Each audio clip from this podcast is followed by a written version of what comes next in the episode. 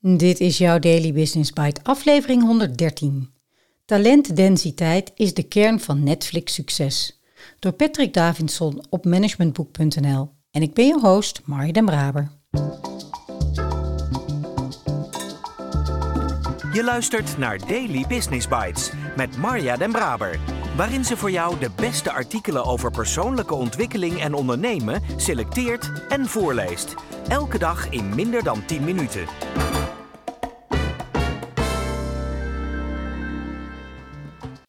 De techbedrijven die ons leven zijn binnengedrongen weten precies wat we willen. Vaak zelfs beter dan wij zelf. Neem Netflix. Dat heeft in een paar jaar tijd in veel huishoudens de televisieprogrammering vervangen. Oprichter en CEO Reed Hastings beschreef samen met professor Aaron Meyer wat de psychologie is achter de groei van Netflix. Patrick Davidson wist Aaron Meyer te strikken voor een interview. Aanvankelijk was je niet echt gecharmeerd van de Netflix-cultuur. Hoe kwam dat? Er circuleert op internet een zogenaamd Netflix Culture Deck, een document waarin de Netflix-cultuur beschreven wordt. Dat is een van de meest gelezen corporate documenten ooit. Wat ik daarin las stemde me echter niet heel vrolijk. Ik vond het hypermasculien, onnodig confronterend en ronduit agressief. Neem nu de keeper-test die managers binnen Netflix hanteren. Dat draait om een vraag: welke medewerkers zou ik uit alle macht proberen te behouden voor Netflix als ze me zouden vertellen dat ze een vergelijkbare functie gingen uitoefenen bij een ander bedrijf? Ik moest denken aan Amy Edmondson's werk over psychologische veiligheid. Dit leek daar helemaal tegen in te gaan. Maar Netflix was ongekend succesvol. En het verloop is bij Netflix een stuk lager dan bij andere tech- en mediabedrijven. Dus het prikkelde. Eerlijk is eerlijk, ik kende het bedrijf toen niet. Dankzij dit boek heb ik een heel goed beeld kunnen krijgen van de Netflix-cultuur. Zo'n beetje elke deur ging voor me open en zodoende heb ik de psychologie achter de groei van Netflix kunnen beschrijven met Reed. Wat is volgens jou de essentie van de Netflix-aanpak? Cruciaal in de aanpak van Netflix is dat ze de allerbeste mensen willen aantrekken. Dat noemen ze talentdensiteit. Ze zijn ervan overtuigd dat een excellente medewerker meer impact heeft dan twee gemiddelde medewerkers. Talent is dus een vereiste. Verder geloven ze er heilig in dat presteren aanstekelijk werkt en willen ze als goede werkgever ervoor zorgen dat je supercollega's hebt. Naast talentdensiteit onderscheiden we nog twee sleutels tot succes: openhartigheid en tot slot een cultuur van vrijheid en verantwoordelijkheid waarbij controles afgeschaft kunnen worden. Waar heeft deze aanpak toe geleid? Tot een cultuur waarin vernieuwing centraal staat. En zo heeft Netflix zichzelf door jaren heen meerdere keren opnieuw uitgevonden. Het begon als een postorderbedrijf, werd een aanbieder van videostreaming, zette met succes een studio op waarmee populaire films en series werden gemaakt en is nu een wereldwijde speler geworden. Netflix overtreft zichzelf keer op keer en verlegt continu grenzen. Daarin heeft de eigen cultuur, het talent van medewerkers, de heldere visie van de top en de ongekende energie van alle betrokkenen het verschil gemaakt. Interessant daarbij is dat Netflix erin slaagt om te spelen met spanningen. Wat bedoel je met spelen met spanningen? Binnen Netflix wordt actief gezocht naar vernieuwing en daarbij hoort een kritische houding. Je vindt er geen vage termen zoals je die bij banken ziet. Een bank die adverteert met integriteit, dat slaat toch nergens op? Het omgekeerde zie je namelijk nooit, een bank die corruptie propageert.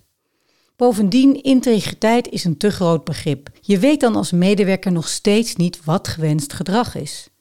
Bij Netflix werken ze niet met dat soort absolute termen. De top zorgt voor visie en vertoont voorbeeldgedrag.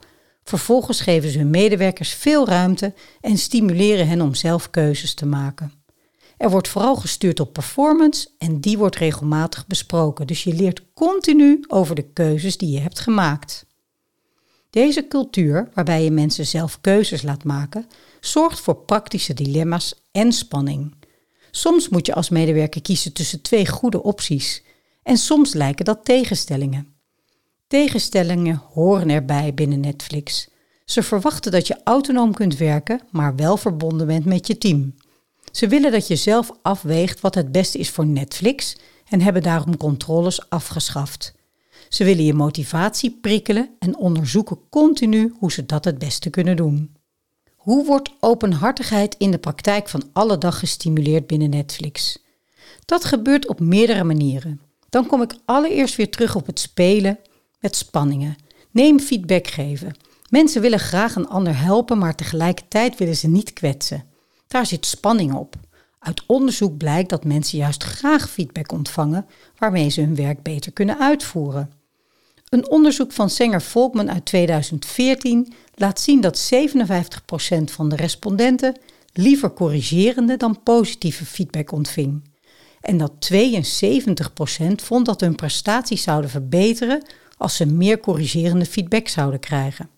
En 92% was het eens met de stelling dat negatieve feedback, indien op de juiste manier gegeven, de prestaties verbetert. Negatieve of corrigerende feedback zorgt aanvankelijk voor negatieve stress en voelt onaangenaam, maar daarna helpt het echt. Binnen Netflix begrijpt iedereen dat feedback jou en Netflix beter laat presteren. Uit gesprekken met medewerkers kwamen heel veel voorbeelden naar voren. Zelfs Reed wordt regelmatig aangesproken door zijn mensen. Hij en de andere leiders vragen er ook om. En wat is de essentie van effectieve feedback volgens jou? In het boek geef ik aan welke richtlijnen er gelden voor feedback. Ik heb dat gevat in de vijf A's. De eerste A is die van assistentie. Je geeft feedback altijd vanuit een positieve intentie. Vervolgens zorg je ervoor dat je feedback actiegericht is, met name gericht op wat de ontvanger anders kan doen. Ook het gedrag van de ontvanger wordt benoemd. Deze moet zich verzetten tegen de natuurlijke neiging om zich te verdedigen, iets wat we als mensen gewend zijn. Dat doe je door feedback te appreciëren. De vierde A is die van accepteren. Je bent binnen Netflix verplicht om te luisteren naar feedback, maar niet om er gevolg aan te geven. De vijfde A van aanpassen is later toegevoegd, want bij een wereldwijde organisatie zijn er grote culturele verschillen tussen landen. En Netflix zal haar groei buiten de VS zoeken, in andere culturen. Je spreekt in het boek over leiding geven vanuit context. Wat bedoel je daarmee? Reed zegt altijd: wanneer je je personeel uit bijna alleen maar toppers bestaat, dan kun je erop rekenen dat mensen zich verantwoordelijk gedragen. Leiding geven vanuit context betekent dat je vooral met simpele regels werkt, zoals geef bedrijfsgeld uit alsof het je eigen geld is.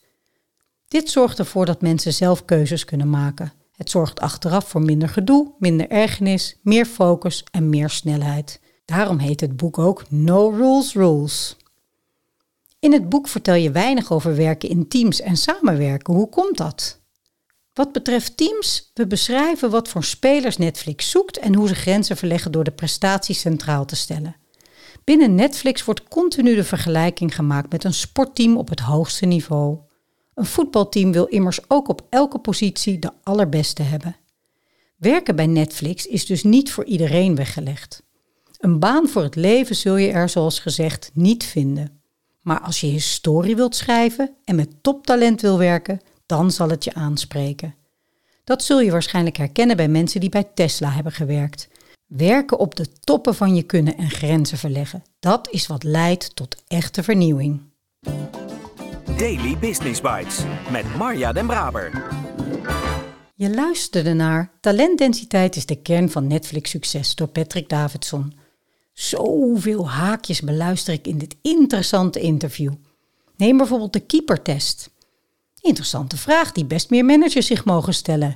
Wie wil ik heel graag behouden? Wie is belangrijk voor mijn team of organisatie?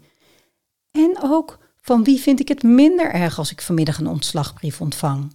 Als je daar zuiver mee omgaat, ben ik het niet eens met Erwin dat dat lijnrecht staat tegenover psychologische veiligheid. En dan talentdensiteit. Het beste talent in huis willen hebben. Ik vind het niet echt een lekker woord, maar ik snap wel wat ze bedoelen. Fijn dat je daarmee zorgt voor supercollega's. Want de A-spelers in jouw organisatie beloon je met niets meer dan met andere A-spelers om zich heen. Slim dus. Ik stelde Patrick, de auteur van dit artikel en overigens ook van een reeks boeken die hij samen met Hans van der Loo schreef, de vraag wat hij vooral uit het interview had gehaald. We hadden er zeker een paar gemeen, maar zijn laatste punt vond ik interessant. Hij schreef mij: Bijna geen regels, want mensen kunnen zelf inschatten wat het beste is voor het bedrijf. No rules. Die lichtheid, of minimale structuren, is waar veel organisaties het komend jaar mee aan de slag gaan, zie ik in de praktijk. Niet klakkeloos een meeting plannen, maar heel gericht kijken wat nodig is om een doel te realiseren. Een meeting kan daarbij helpen, maar wel even goed kijken naar de agenda en wie er deelnemen. Ik antwoordde gelijk: Prachtig, Patrick, dat laatste inzicht. Ik ben zelf ook nooit zo van de regels geweest. En dat was interessant binnen organisaties als PTT Post en KLM, waar ik de eerste 15 jaar van mijn carrière gewerkt heb. Ik heb echt menig regel kunnen breken of op zijn minst kunnen omzeilen. En tegenwoordig vind ik het nog steeds heel fijn om met teams bezig te zijn wat goed past bij hen. Of, zoals jij Patrick in dat laatste punt beschrijft, de lichtheid en minimale structuren. Mooi. Ik moet eerlijk zeggen dat mijn beeld over de cultuur bij Netflix, net als die van Aaron, ook niet direct heel positief was. Maar dit interview laat daar een ander licht op schijnen. Ik spreek je graag morgen weer.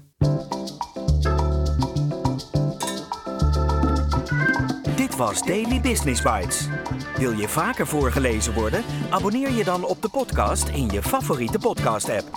Meer weten? Klik op de links in de show notes.